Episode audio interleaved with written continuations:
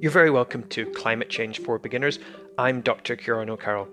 I just want to say again a big thank you to everyone who has contacted me on Twitter with suggested topics and ideas for the podcast.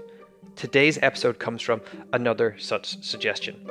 If you'd like to get in contact, please do follow me at Climate Ciaran. That's the Irish spelling of Kieran, C I A R A N. Now, on with the show.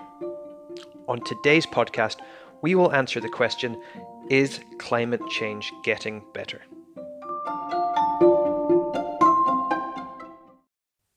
While this year will be memorable for many reasons, it is now more likely than not 2020 will also be the warmest year for Earth since reliable records began in the mid 1800s.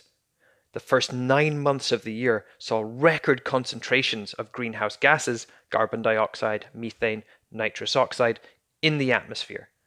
This increase has been driven by human emissions from fossil fuels, land use, and agriculture. Also, Arctic sea ice was at record lows for much of the summer and clocked in as the second lowest amount on record after 2012. However, sea ice levels only tell a part of the story.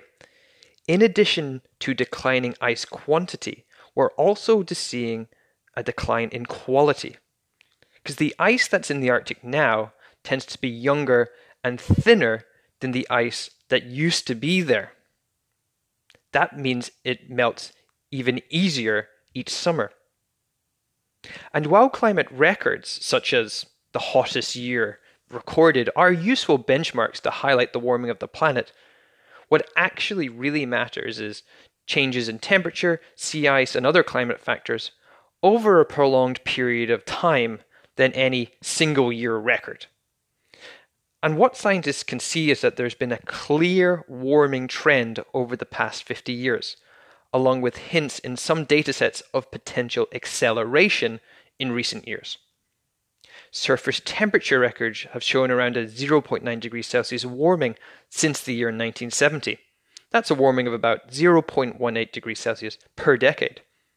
And six of the nine months in 2020, January, April, May, June, July, and September saw record temperatures in at least one of the global surface temperature datasets that scientists use.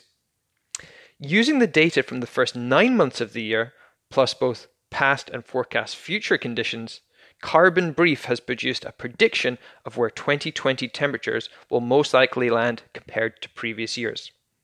They predict with almost certainty that 2020 will either be the warmest year or the second warmest year ever recorded. In conclusion, is climate change getting better? Unfortunately not. Rather, it's the opposite. 2020 is on course to be perhaps the warmest year on record, and if not the warmest, certainly the second warmest. Humanity has just eight years to figure out how to get climate change under control before the future starts to look drastically worse. Multiple degree temperature increases, global sea level rise, and increasingly disastrous wildfires, hurricanes, floods, and droughts. Doing so will mean having to stop burning oil, gas, and coal and embracing renewables, the benefits of which are becoming more and more apparent. Solar is now the cheapest source of electricity in history, according to the International Energy Agency.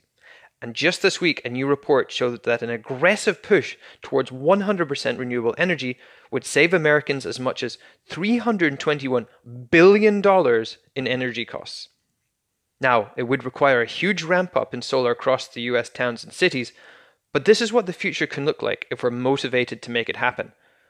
Big wins for the planet and big wins for people as well.